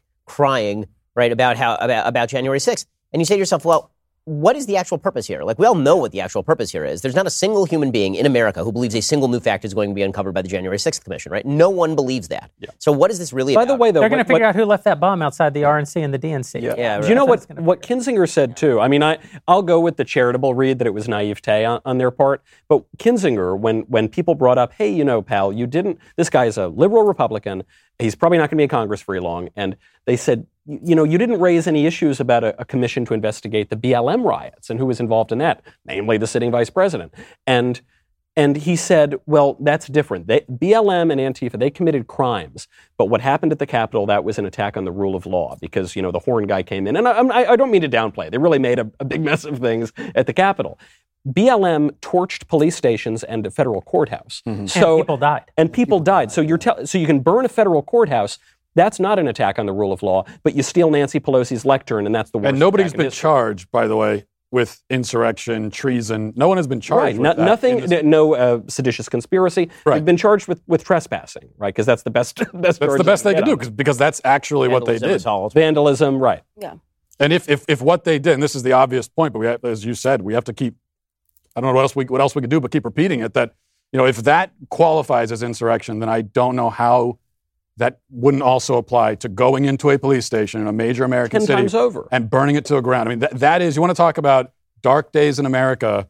So Yeah. everyone said about I January wanna- sixth, I wanna- and I want to make sure that we don't seem like we're flying cover uh, for what happened at the Capitol on January No, no, 6th. you're right. Obviously, there were a million there were a million people in town for the president's rally, a million people there to protest. I disagree with those million people uh, about what they were there to protest, but they were well within their rights to be there to protest. So I don't want to paint with such a broad brush that I'm that I'm guilty of what the media is guilty. of. A million Republicans sacked the Capitol. Of course, that's not true. There was a very small minority of those people who did do something that was wrong. They did do something that was criminal. They did do something that was It was mostly peaceful. you're that was mostly yeah, it might say exactly, mostly peaceful. Uh, nevertheless, you may recall that uh, someone on the left shot up the the Congressional Republic- the congressional baseball Yeah, yeah. Uh, game and, and almost killed Steve Scalise. You wouldn't know that if you ever watched the media in this country. Like they're so selective. BLM selective. supporter shot six cops. Shot six under Barack Obama. Right, well, Molotov well, cocktail to police cruisers. I mean, During BLM a stormed BLM the White. House, and 60 Secret Service agents were wounded in that uh, last year. Okay. But you know, but this this is what we're doing right now. This is whataboutism. So you're not allowed to do this because if it, whataboutism is a bad thing, apparently, which of course it isn't. Wait, Whataboutism is simply There we should call be a whataboutism. standard. Yeah, it's just it's just it's right. It's trying to understand what the standard is, and it's holding you to your own standard, which we're not allowed to do. And of course, here's the thing. I, I think everyone in this room, I know everyone in this room, has previously stated that they're not in favor of what happened on January 6th. So, like that's been said, we all we all understand that we're all on the same page. Um, what the media wants us to do is it's we have to continue repeating that over and over and over again, uh, just for just just because they tell us to. Well, it's for 2022. Right. Right. I mean, the, the, their program is un- that's, that's what it is. Their program is unpopular. The president is not good at his job. His administration is blowing out the inflation and lowering the growth rates. People aren't going back to work. He didn't put an end to the virus as he bragged that he would. And and so now they have to come up with some other narrative. And the narrative for four years was Trump. Trump's no longer in office. So how do you keep that narrative alive? You just keep saying January 6th over and over and over again. Okay, the reality is everybody who participated in criminal activity on January 6th is now being prosecuted and they will go to jail. Okay, that is certainly not true of all the thousands of riots. Well, they're, they're actually being let they're being let off the hook in Manhattan and the Bronx. The majority of the people who were involved in BLM for looting are just being dismissed without Right, charge. exactly. just So, want to point so out the, the people who threw a Molotov cocktail into a police cruiser during the BM, BLM riots in New York were released on bail. Yeah, so Right. the, the, the so the, the kind of attempt and, and we can see what's happening, right? The real goal here is not about January 6th. The real goal is to do exactly what Jeremy you didn't do, right? The goal is to say that it was everybody who's not who's at the protest, and not only everybody who's at the protest, every single person who voted for Trump. Yeah, everyone who was even- sympathetic. And everybody who even didn't vote for Trump, but is sympathetic to anything that doesn't resemble the left wing position, is in their heart guilty of this deep act of evil that happened on January 6th. And it, and that that is a it's an argument that's bound to fail. It is not going to work. Most Americans don't believe that. Most Americans can see January 6th for what it was, which was an act of of criminality and in some cases evil. And also that that does not represent, as one of the cops said the other day, all of America. Right? One of the cops said like yesterday on the stand. Uh, it turns out this person tends to be kind of a left wing activist on Twitter. That that unsurprisingly that this that his experiences during January 6th when people were calling him racist names. This is indicative of something broad about America. And that, that is the left wing pitch. Well, good luck with that. Because I think the Republicans are just going to kick the living hell out of the Democrats in 2020. And you know I what? think the Republicans are going to take the House. I think there's a, a 60% shot they retain the Senate. I think the Democrats are in for a world of hurt. Do you think, though, if we do not get the multiple election integrity measures that are trying to go through the states right now, if we still have things like widespread mail in ballot harvesting, motor voter laws, are you still confident that we're going to take the House? Yeah, I am. I hope so. I, mean, mean, the I- polls look good. I mean. I, first of all, I, I think that those laws have passed in a lot of these states.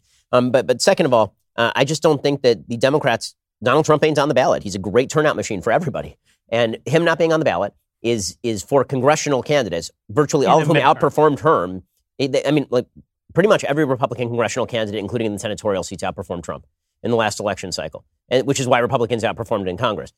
With Trump not on the ballot in 2022, I think that Republicans are, they've taken away the biggest Democratic talking point. That's the reason why Pelosi keeps saying Trump in January 6th over and over and over again. She wants that report to come out next year. She wants to claim that all the Republicans were complicit in that. But guess what? Americans are not into this. They're not into this. Trump has not been in office for six months at this point. The president of the United States is a doddering, senile old buffoon who can't hold it together and is presiding over the most radical agenda of our lifetime. And, upon, and on whom they depend. yes. That that doddering old senile president is their only hope. If, if, if God forbid something were to happen to him, Kamala Harris cannot win a national election. Kamala Harris couldn't win a, A prim- California A primary. California primary. She is the worst politician I have ever seen in my entire life. And the Democrats know this. They know how fragile this is. And the thing for Biden is that Biden also recognizes that because he's a one term president, they're stu- they've really put themselves in a rock and a hard place. Biden knows that he's a one term president. He also knows the only way he goes down in history is to do a bunch of radical stuff in this one term. And he knows that by the end of next year, he ain't in control of Congress. Well, let, let's before we call her the worst politician, let's let's not pretend that Hillary Clinton never existed.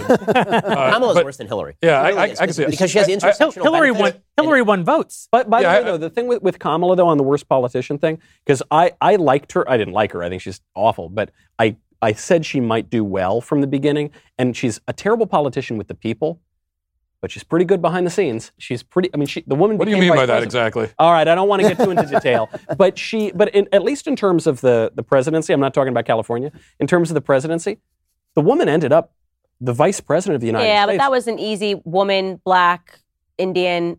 That's it. That's how Candace they are such think. a racist. She- she's- That's literally what how they thought. You know, she, she they that's the whole reason they put her up. They thought she was going to perform much Yeah. better. I think that they I actually think you can wanted leave her to be Indian their out, by the way. candidate. I don't you think say they that even know a about black that. woman candidate. It's it's legitimate. But it's just She's like legitimately trying to- Very good black woman. Yeah, yeah, that's it. There was no other reason because they actually thought she performed much better, and they were shocked when the black community didn't respond to her because they were, you know, very aware of her record as a prosecutor, and they just did. They were not about Kamala Harris. She's also fundamentally she has that Hillary Clinton factor where she's just fundamentally unlikable. The laugh. Every time she speaks, like she just looked so bad next to Pence in that debate. She looks petty, um, and I think that they realized that and they just sort of hitched her onto Joe Biden's wagon because who else was um, I've- Cory Booker? I mean, I have certain lifelong dreams. One of them is to, you know, play Brahms with Condi. Another one is to, you know, go and have a long interview with Thomas Sowell. And the third is to play poker with Kamala Harris because I will take her for You all be her money. so rich. I mean, that, that woman's poker face. She has the worst poker She face in the history of politics. she's actually just a bad actress. That's The- really the- what it what comes the down to. So here's a question. Everything is just, Yeah. I I want to take some member questions from our members over at dailywire.com. You can become a member right now,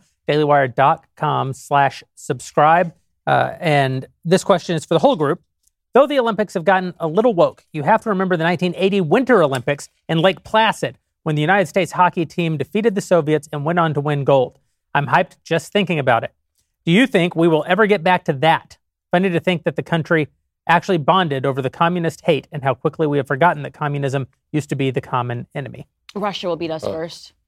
Know, I, I don't think we will. We're not going to get back to that anytime soon in terms of, uh, you know, that, that sense of national unity and, and cheering together. Because the thing that's lost, and I, and I think this is why people find, for example, the women's soccer team to be so disgusting, and we were happy when they lost, and I know I certainly was. Mm. It's just there's this sense of gratitude uh, for the country that's been lost. And that's that's what that's a lot of what patriotism really is. It's it's a, it's being grateful for the blessings you've been given by your country. And I think we got a whole generation of people, multiple generations, that haven't been raised with that. I don't know. We don't how have an we- American pastime anymore, Yeah. right? So that because we don't we don't have an idea of what Americans are uniting around. You know, this is a very interesting thing that, uh, but I've, I've been a little under the weather, not with COVID. Whatever you're going to catch from me is far, far worse. Uh, but I, but I went home from work early yesterday because I was taking some prescriptions and just needed some rest. And as I was laying in bed, I watched an episode, the, the pilot episode of a show from the 90s called Star Trek Deep Space Nine. And I'm a big Trekkie. I've watched every episode of every Star Trek series except Deep Space Nine. And the, the, the real hardcore Trekkies say it's the best. I just never got into it. And I was laying there sick and I thought, well, I'm going to watch it. So I download this episode. I'm watching it. It's famous for being the first Star Trek that had a black lead, Yeah. uh, black commanding officer. I, uh, because I hadn't prepared to talk about it, I don't know the actor's name off the top of my head. Uh, but the, the character's name is, is Sisko. And this was a major moment in the 90s. Star Trek was a major franchise, Star Trek The Next Generation, a major show. Uh, and they gave us, you know, Captain Janeway, who was the first female captain. That made big news. Uh, and just before that, they gave us Commander Sisko, who was the first black lead.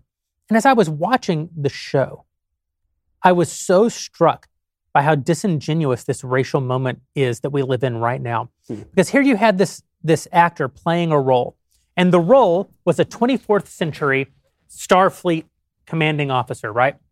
And we know if you ever watch The Next Generation, in particular, it's very utopian. And in the future, humans, we're a little bit more collectivist and we're a little bit more evolved, and we have all these common thoughts about what it means to be a person and what it means to be uh, sentient. And, and this actor gives a performance in which essentially the role that he's playing would not have been dramatically different had it been played by a white actor. Hmm. And in fact, there's a scene where he's on the holodeck where you can make all of your fantasies come true. And he's on the holodeck with his son, and they're playing a game of baseball. And he's having to explain to this, this non corporeal alien life form who doesn't understand the physical universe or time.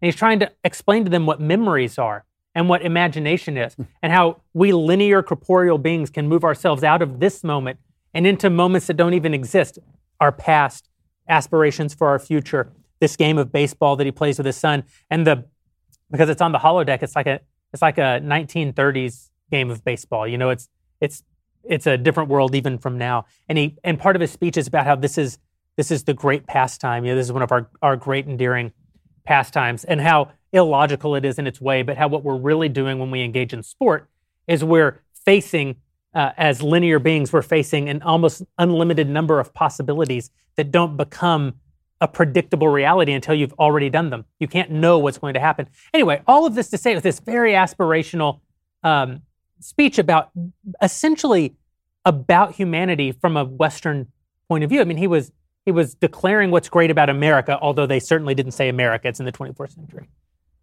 And a white actor could have played the role. An Hispanic actor could have played the role. Race was incidental. And I thought, by God, in the 90s, we had this thing licked. Mhm. You can't, you can't say today Yeah. that Ibram X. Kendi, uh, all, all this crap about structural racism, you can't say that the reason that they're burning down Minneapolis and all of this stuff is, is about Jim Crow. And in order to be able to say that, you have to be able to draw a line straight back from today to Jim, to Jim Crow. And you can't have the 90s exist in that thread. You can't have a time when Bill Cosby was the most famous Mhm. American. Yeah. You can't have a time when uh, when Michael uh, uh, Jackson was the most famous person on earth, Whitney Houston was the most famous female singer of the the most famous female singer in the world. You can't have that time when a, a black actor playing a role in which he defends Western civilization essentially could have also been played by a white actor and could have also been played by an Hispanic actor, where race was not the defining central. The fact that that time existed and that it culminated in the ascension of Barack Obama, who was the bow on top of our victory over Jim Crow and over the legacy, you know, the, the, the, I'm not saying that there are no lingering effects of the treatment of black people in America. Of course, that would be a silly thing to say. What I am saying, though, is that you can't take this moment Yeah. and go straight No, back to Jim. Crow And- without and then- ignoring and then that also- Can't even moment. do that. It's, it really, I really believe that this whole thing is the Democrat hysteria over the failure of the Great Society. Because the fact is, you can't take that moment even before the Great Society. Before the Great Society, Yeah. blacks were rising into the middle class faster than after the Great Society. And when It it- has been a massive, massive failure, and the left has been feeding off it like a tick. You know, Yeah. and so they don't want it to go away. They don't want all that money and all those bad uh, programs to go away, and that's why they're telling. Listen, I, I'm sorry, I travel all over the place. We all travel all over the place. I mean, people of every color. There are lots and lots of black people making it in America and really grateful to be here and really grateful, to, like all of us are grateful to be here. I, I do not believe they can sell this thing past a certain point of hysteria. They own the media, they own the, they own the uh, government, they own the academy, but at some point the truth will out. But there's this problem, actually, getting back to the viewer question, there's this problem of what are we focused on right now? Mm-hmm. And so the, the American left always shielded for communism and for the Soviet Union, Yeah. especially on the fringes of it, Always. and they never apologized for it. But the American right was really unified because you had all these disparate factions, the libertarians and the hawks and the traditionalists, and the religious right, and all of them kind of came together to fight the Soviet Union, which they hated for various and diverse reasons. And then the Soviet Union falls. And so you're not fighting an enemy any then you start fighting like terror broadly or you start fighting you start fighting each other i suppose because there's no unifying external enemy now we're all just focused on these issues that we basically had licked in the 90s which is everything. Con- con- uh, working together is everything. I mean, if we start to have these arguments between the Trumps and the RNC and all this stuff, we'll fall apart. They are so organized. You know, the, these the people who took over this Russia, who formed the Soviet Union, it's like twenty three thousand people out of the millions of people who populated Russia. It just takes an organized minority to take over Yeah. a government and take over a country. it fe- it and we are feels- disorganized. It feels like a like a dream now or something, but it, it was real. Yeah. Growing up in the '90s, as I did, and I can remember, I you know, I, I- in the school system, I, I went to public school, unfortunately, for all, all of my school schooling years, and uh, one one of many failures to come out of that uh, out of that system. but I can remember, I went to a very div- diverse school system, and we had you know black kids, white kids, a lot of there's a heavy Asian population as well. And I can just remember that it was, we never talked about it. It was never an issue. There was never any time when we all sat down and talked about our racial differences and what does this mean? Let's confront the sins of whiteness. That never happened. And uh, I'm not saying that it was harmonious and everything was great. There were a lot of problems, but it wasn't an issue. We just, and, and as kids, this is what makes me so angry because Yeah. having experienced that, I know that if you kind of leave kids to their own devices Yeah. and you put them in an environment together, um, yeah, they're going to ask questions, sometimes awkward questions about their differences and that sort of thing. But they're not going to make a. They're not going to. They're not going to see any great deep significance in that. They're just going to see each other as kids and they're going to play on the playground. Um, you have to make it an issue. You have to go to these kids and say, "Oh, you see that person over there? They look different from you. That difference is important and significant. And here are some feelings you should have about those differences." Yeah. And that's what we're doing to kids now, and it it just infuriates me. Yeah, I just want to say, also running parallel to this argument, though, to answer the question another way is, and I, I made the joke, Russia will have that moment first, but I'm being serious because we're moving away from a meritocracy. This Mm-hmm. goes back to our earlier discussion about like it, it- you're you're winning by not even competing, right? Winning in your You're winning in your heart. This is this is now becoming the American perspective. So how do you expect America to have a moment in which we win and have something triumphing like against Russia or against the Soviet Union or ever ever being able to replicate that moment when we don't even understand fundamentally what winning is? Well, and we're also- starting to say that the the concept of winning is wrong. That's what's going on in America right now. So no, unless we reverse, you know, reverse the Titanic away from the iceberg, I don't see mm. how we have that moment. At least not in our lifetimes until we. we're gonna we're gonna need to have, as Michael says, an existential threat. Normally, it would be perfectly obvious what that existential threat is, which is the rising tide of China. Yeah. Uh, China is an existential threat to the future of the United States. It's an existential threat to the future of the world. They're a communist authoritarian power that is on the move. They have made radical moves against Hong Kong. They've made, made radical moves in the South China Sea. They just unleashed a virus, whether accidentally, which I think, uh, or or not accidentally, that has killed in excess of four million people, probably closer to six million people if you get the actual stats from India. And yet, the West's response to that has been, "Can we yell at each other some more?" well, one of the things that's been so amazing is that Europe, which is usually where bad ideas come from in America, usually there's a bad idea in Europe, and then we take it here and we're like, "What if we just like up the ante on the really terrible idea?"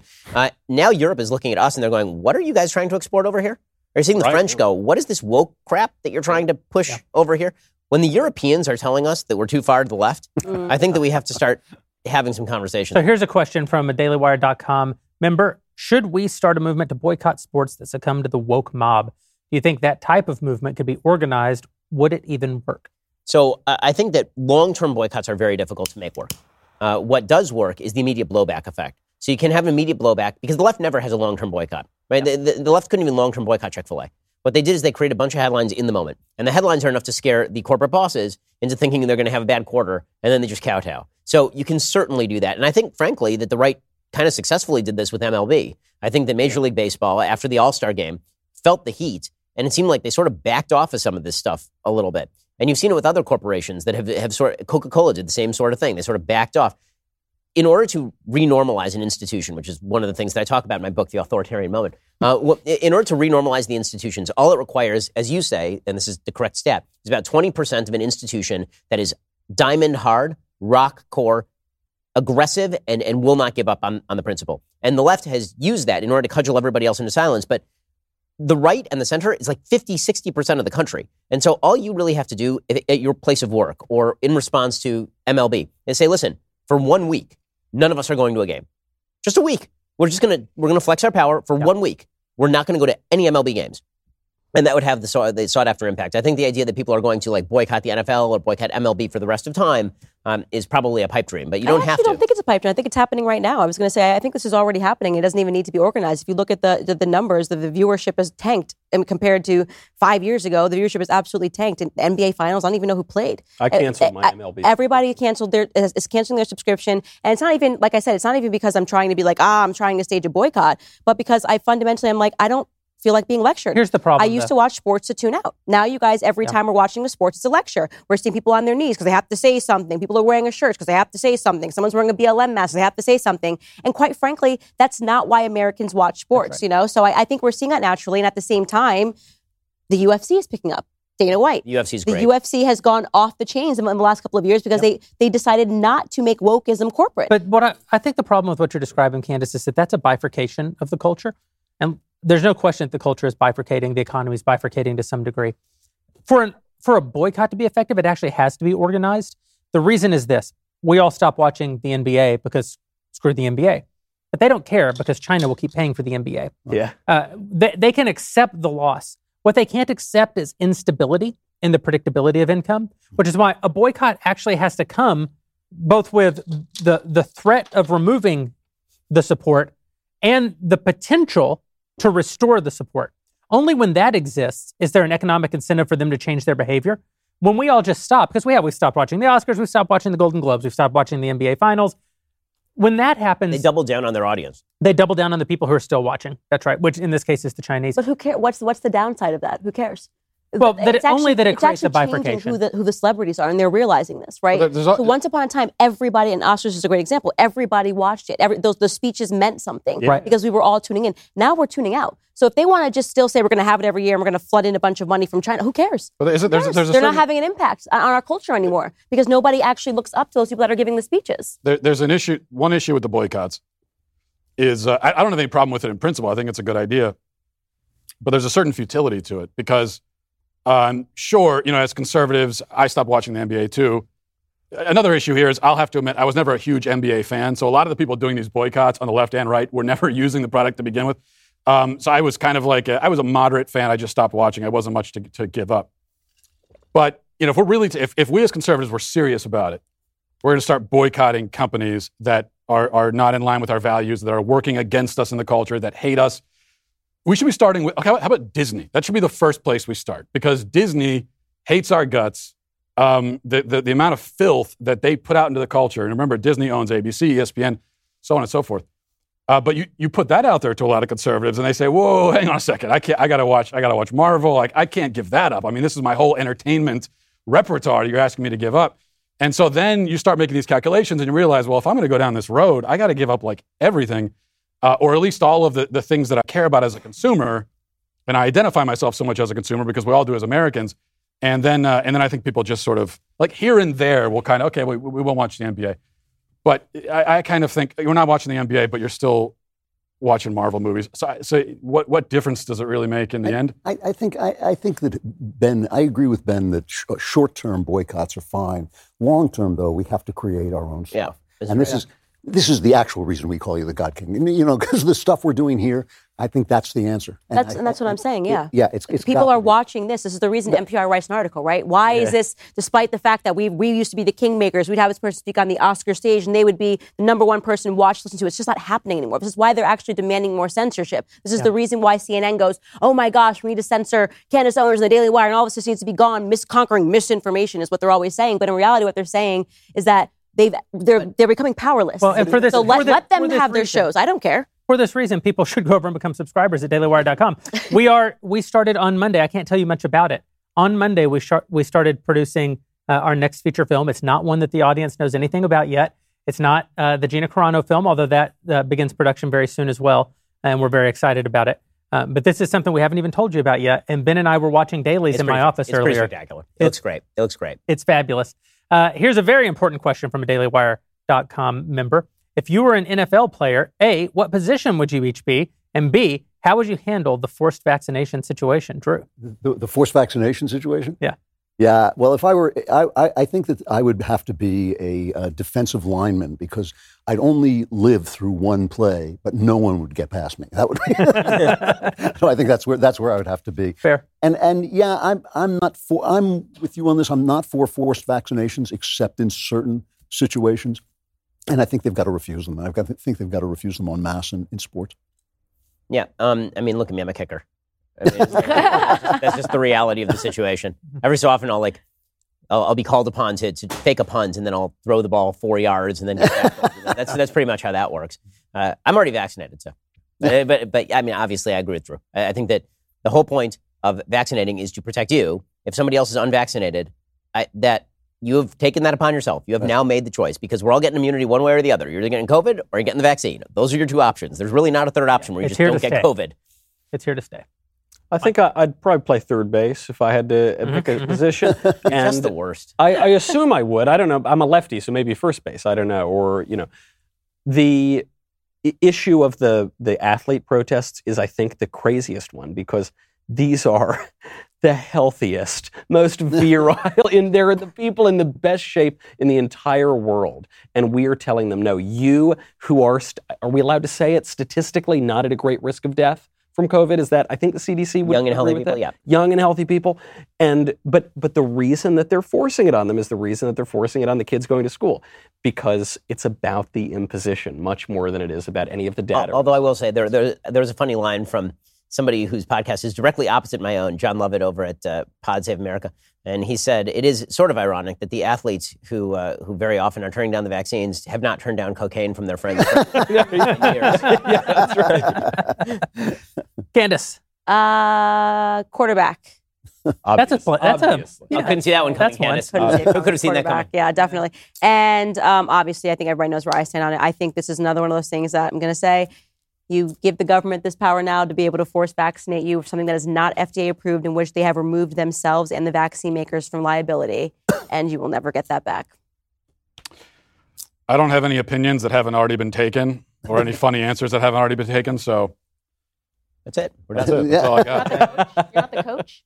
Well, I mean, in this fantasy world where I can actually play football, I guess I'd be the quarterback too if, if that's what I'm doing. yeah, yeah. I uh, if if I were in the NFL, the sport would truly have reached new lows.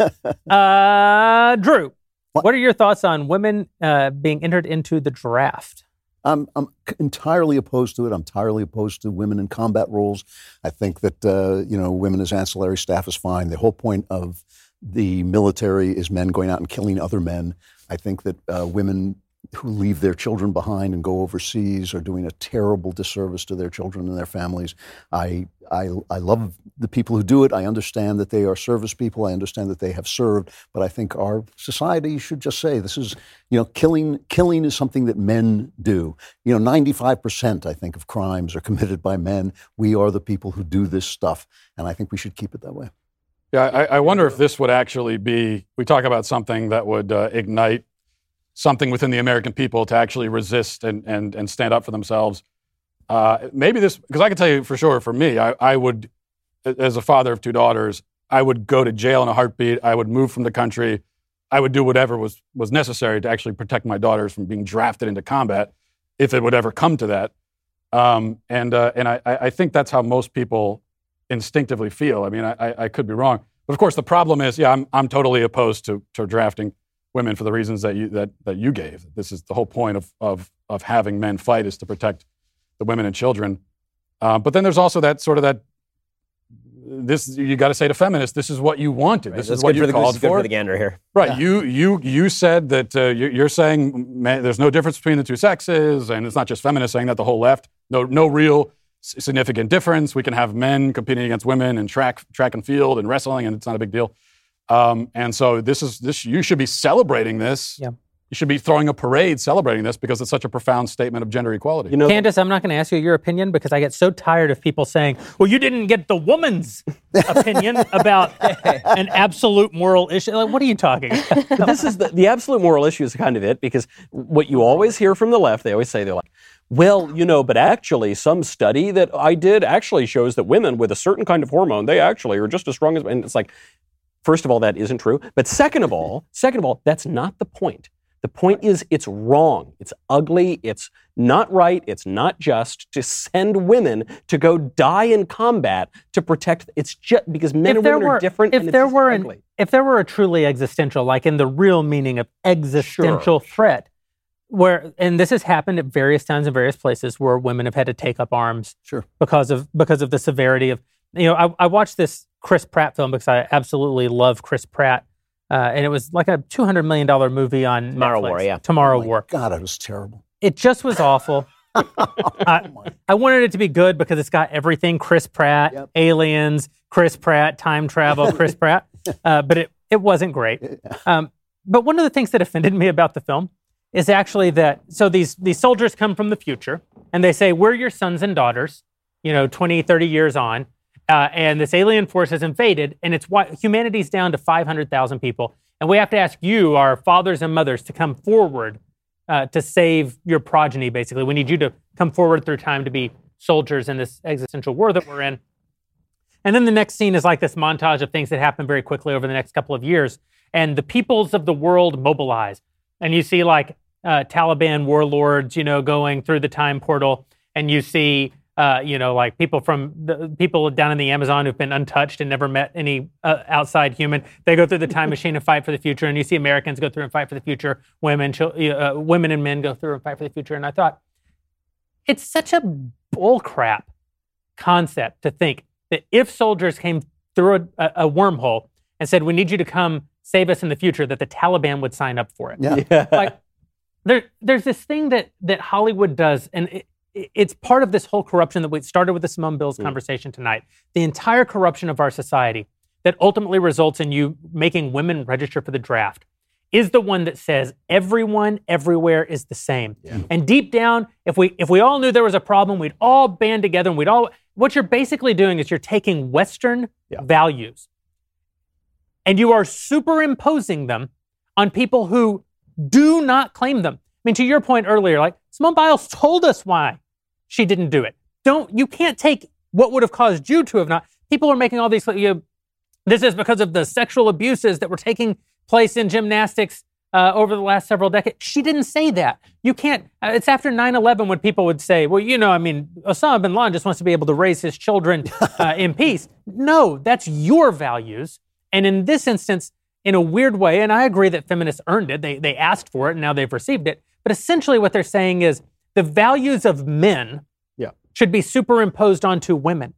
And that is fundamentally corrupting because this will be my controversial statement for the night because discrimination is neither good nor bad. Discrimination, like science, is simply Judgment. a, a judgment. Yeah, The judgment can be used for good, Yeah. and the judgment can be used for evil. Right. If you if you dis- if you make a discrimination in which you say a black man cannot eat at the at the same Woolworths counter, lunch ca- yeah. yeah, at the lunch counter, you have used a valuable tool, discrimination, for a evil purpose.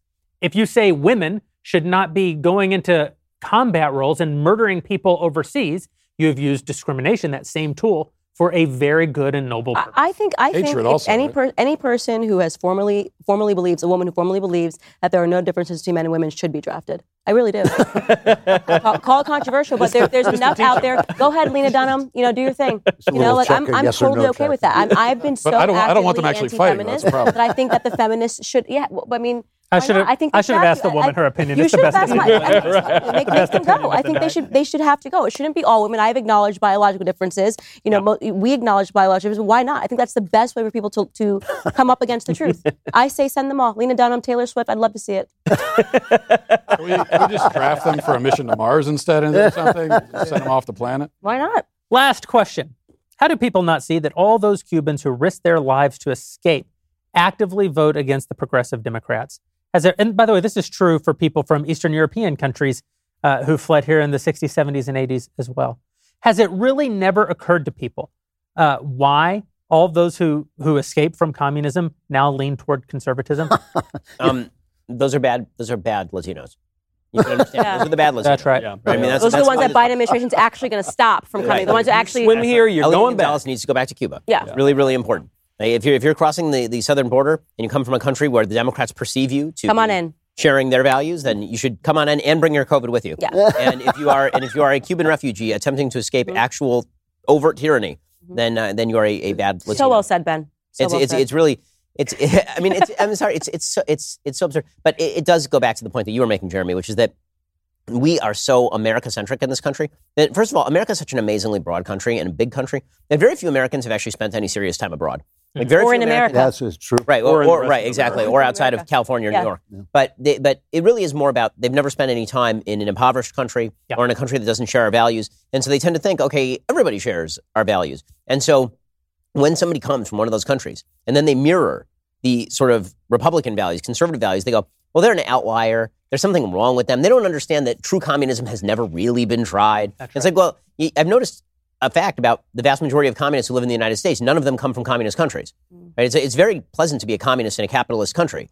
It's very unpleasant to be a capitalist in a communist country. so true. And and so the the complete failure of our education system to even teach about flaws everywhere else. This is one of the things. I mean, this really ties together a lot of things. It ties together the Olympics as well. The insanity of people from America kneeling for the national anthem or protesting the national anthem in front of the Iranians and in front of the Chinese government Right. and in front of some of the worst regimes on the planet. And the State Department of the United States, by the way, saying that we should empower people at the U.S. embassies around the world to explain to foreign countries all the flaws that are inherent in the U.S. system, to like the Saudis, like or to the Pakistanis. The the utter madness and navel gazing narcissism of our country is what's destroying it. It's that we're we're too focused on ourselves. Yeah. It- it- it- it's, It's not lack of education. So in some cases, it's not even narcissism, right? So what you're talking about is the majority of students can't point out the 50 states, right? You, if you told them, hey, could you just give me a general area of, of where you think Nebraska is? They're going downward, you know, to the left. They have no Guam. idea. Uh, And and yeah. it's it goes back to what I was saying earlier about Bill Gates, who's funding this initiative to equitable math, so that getting the wrong answer, you get an applause, you still get correct because it's white supremacy to get the right answer. You know, so that that Marxism that we're talking about, that's seeping through the education system, is what's leading to this because they they have they have they're absent any facts. They've never left their country. Many of them haven't even left their states. It's very rare people have been to three states, yet alone to to talk about going into another country. And America is unfortunately um, it's one of the only countries, or very few countries, where you can be in a plane for six hours and still be in your same country. You're, you're allowed to be ignorant and travel. Before we before we leave, I just have to. There's one th- off the subject for a minute. Our, our pal Steve Crowder, who makes the best ashtrays uh, in the country, is Truly. in the hospital fighting for his life, uh, and uh, he's really come close. He's come close to the the dark uh, the dark edge of things. And I just want to say that uh, crazy as he is, we love him and uh, we're thinking about him. That uh, you know, we hope he makes it back. You're, you're a better man than I am. Uh, Well, that's I- true. I was actually just looking forward to the show being over so that I could text him and say, you know, hope you don't make it, pal. you know, actually, this is this is a real story. Last night, I had to go for a drive because I a long story, but I had to burn down gas to take my car into the shop, and so I was going to smoke a cigar, and you know, I was going to say my nightly prayers. I thought, oh, you know, I should probably pray for Crowder, you know, because he's in this. And I thought, oh, well, you know what's great? I'm going to light up one of the cigars that Crowder sent me, Yeah. and it rem- Crowder, this guy who's a complete maniac. He sent me these beautiful cigars, and I was like, oh, pal, I'm going to send you some cigars right away from my humidor. Haven't sent him a single thing, you know, but that guy, he, you know, really a gener- generous fellow. and I doesn't actually get enough credit. I actually did text him and say that we were praying for him at great risk to our souls. And, and, if, and if he dies, I personally will kill him. right? you know, the la- last thought, Ben, on, on what you were saying, uh, I, I've had the opportunity to travel in the third world, uh, in developing nations and in the third world, in Cuba in particular, in uh, in Africa in uh, in particular, in in Latin America in particular, and always in group settings. Like I, you know, I traveled uh, in Africa and the Middle East with actors from Hollywood. I I traveled in Cuba, Michael and I, uh, and and encountered a lot of Americans, you know, on on the various stops that we would make on that trip, and would engage with them. Uh, every time I've been in the third world and and engage with Westerners in that setting, there are two polar opposite reactions. Yeah. You either look at the abject poverty, the abject despair uh, all around you, and think, "My God, what have we done to these people?" or you look at it and say, my God, what have these failed systems done to these people? And if you're if you're standing in the literal the literal pile of trash that is Djibouti, Africa, I mean, as far as you can see, it is it is like a landfill from horizon to horizon created by the French, a landfill, and and people living in it. If you look at that and think the history of slavery, you've missed the entire point. Of course, slavery. What you should be seeing when you look at this kind of poverty, when you see the kind of poverty that exists, people staring down at their shoes, people in, in like our driver in Cuba wasn't allowed to go in the hotels with Yeah, us yeah. because they don't want the people to actually see what exists Yeah. past the sliding glass It's door. not for Cubans. It is not for Cubans. What you should see when you see all of that is the beauty of what we've created in the West, that flawed as it is, the beauty of what capitalism has created, flawed though it may be, uh, the beauty of what Christianity has created uh, on a civilizational scale, flawed though Christians uh, mightily are. It is a kind of hubris to look at the suffering that exists in the third world and think that it's because of you. It isn't because of you. It's because of these systems and, and the people in those settings have no power to overthrow them. And what we're seeing in Cuba right now, they're not just winners in their heart. They are probably losers, but by God, they're brave. They are actually doing something that puts them in actual jeopardy, and they and they will probably fail. Uh, and like Stephen Crowder, uh, they're worthy of our uh, they're worthy of our prayers. Thank you, everybody, for tuning in with us tonight. As always, we're very happy that you've joined us. If you'd like to become a member, we would sure love to have you. Uh, you'd be supporting not only the shows that we do, this one included, also supporting uh, all the initiatives that we announced uh, six or seven months ago on election night when we said we'd be hiring investigative journalists.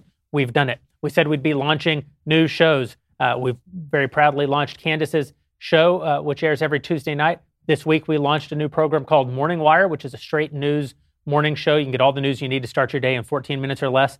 Propelled it to number two on the charts in one week. In fact, it had the greatest download numbers of any show ever in its first year uh, within its first week. So we're, we're grateful for that. We said we'd be making movies. And as I indicated earlier in the program, we're in production right now as we speak uh, on a film that we're very excited to tell you about in the very near future. All of that is because of our subscribers and members over at dailywire.com uh, slash subscribe. If you use the uh, promo code backstage, that's dailywire.com, excuse me, slash backstage, and use promo code backstage, you will get 25% off of your membership and be automatically entered for a chance to win VIP experience tickets to come sit in on this show, meet all of us, hang with the crew, and get a book signed by Ben Shapiro. Michael Knowles' books were just too expensive. you can also buy your copy right now of The Authoritarian Moment, Ben's new book, uh, which released only yesterday, and uh, I, I think is as good as anything, Ben, that you've ever written, and certainly about the moment in which we live right now. It's too bad uh, that Mark Levin beat you to publication by two weeks. Levin's a monster, man. Woo. that book, my God, Yeah. unbelievable for him. You can pick it up anywhere that books are sold, uh, and you can get a signed copy for just $30 over at dailywire.com slash Ben. Thank you again for joining us. We'll see you guys right back here next month.